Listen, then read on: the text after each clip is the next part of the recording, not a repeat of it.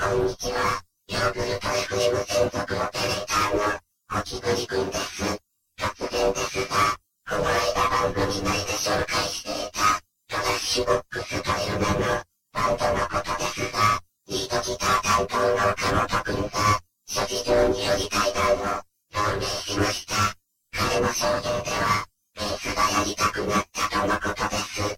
しかし、このバンドには、ベースは二人もいらん。はなく、いりません。ですから、裁判しますと言ってきやがりました。ではなく、おっしゃられました。これからもトラッシュボックスを、よろしくお願いします。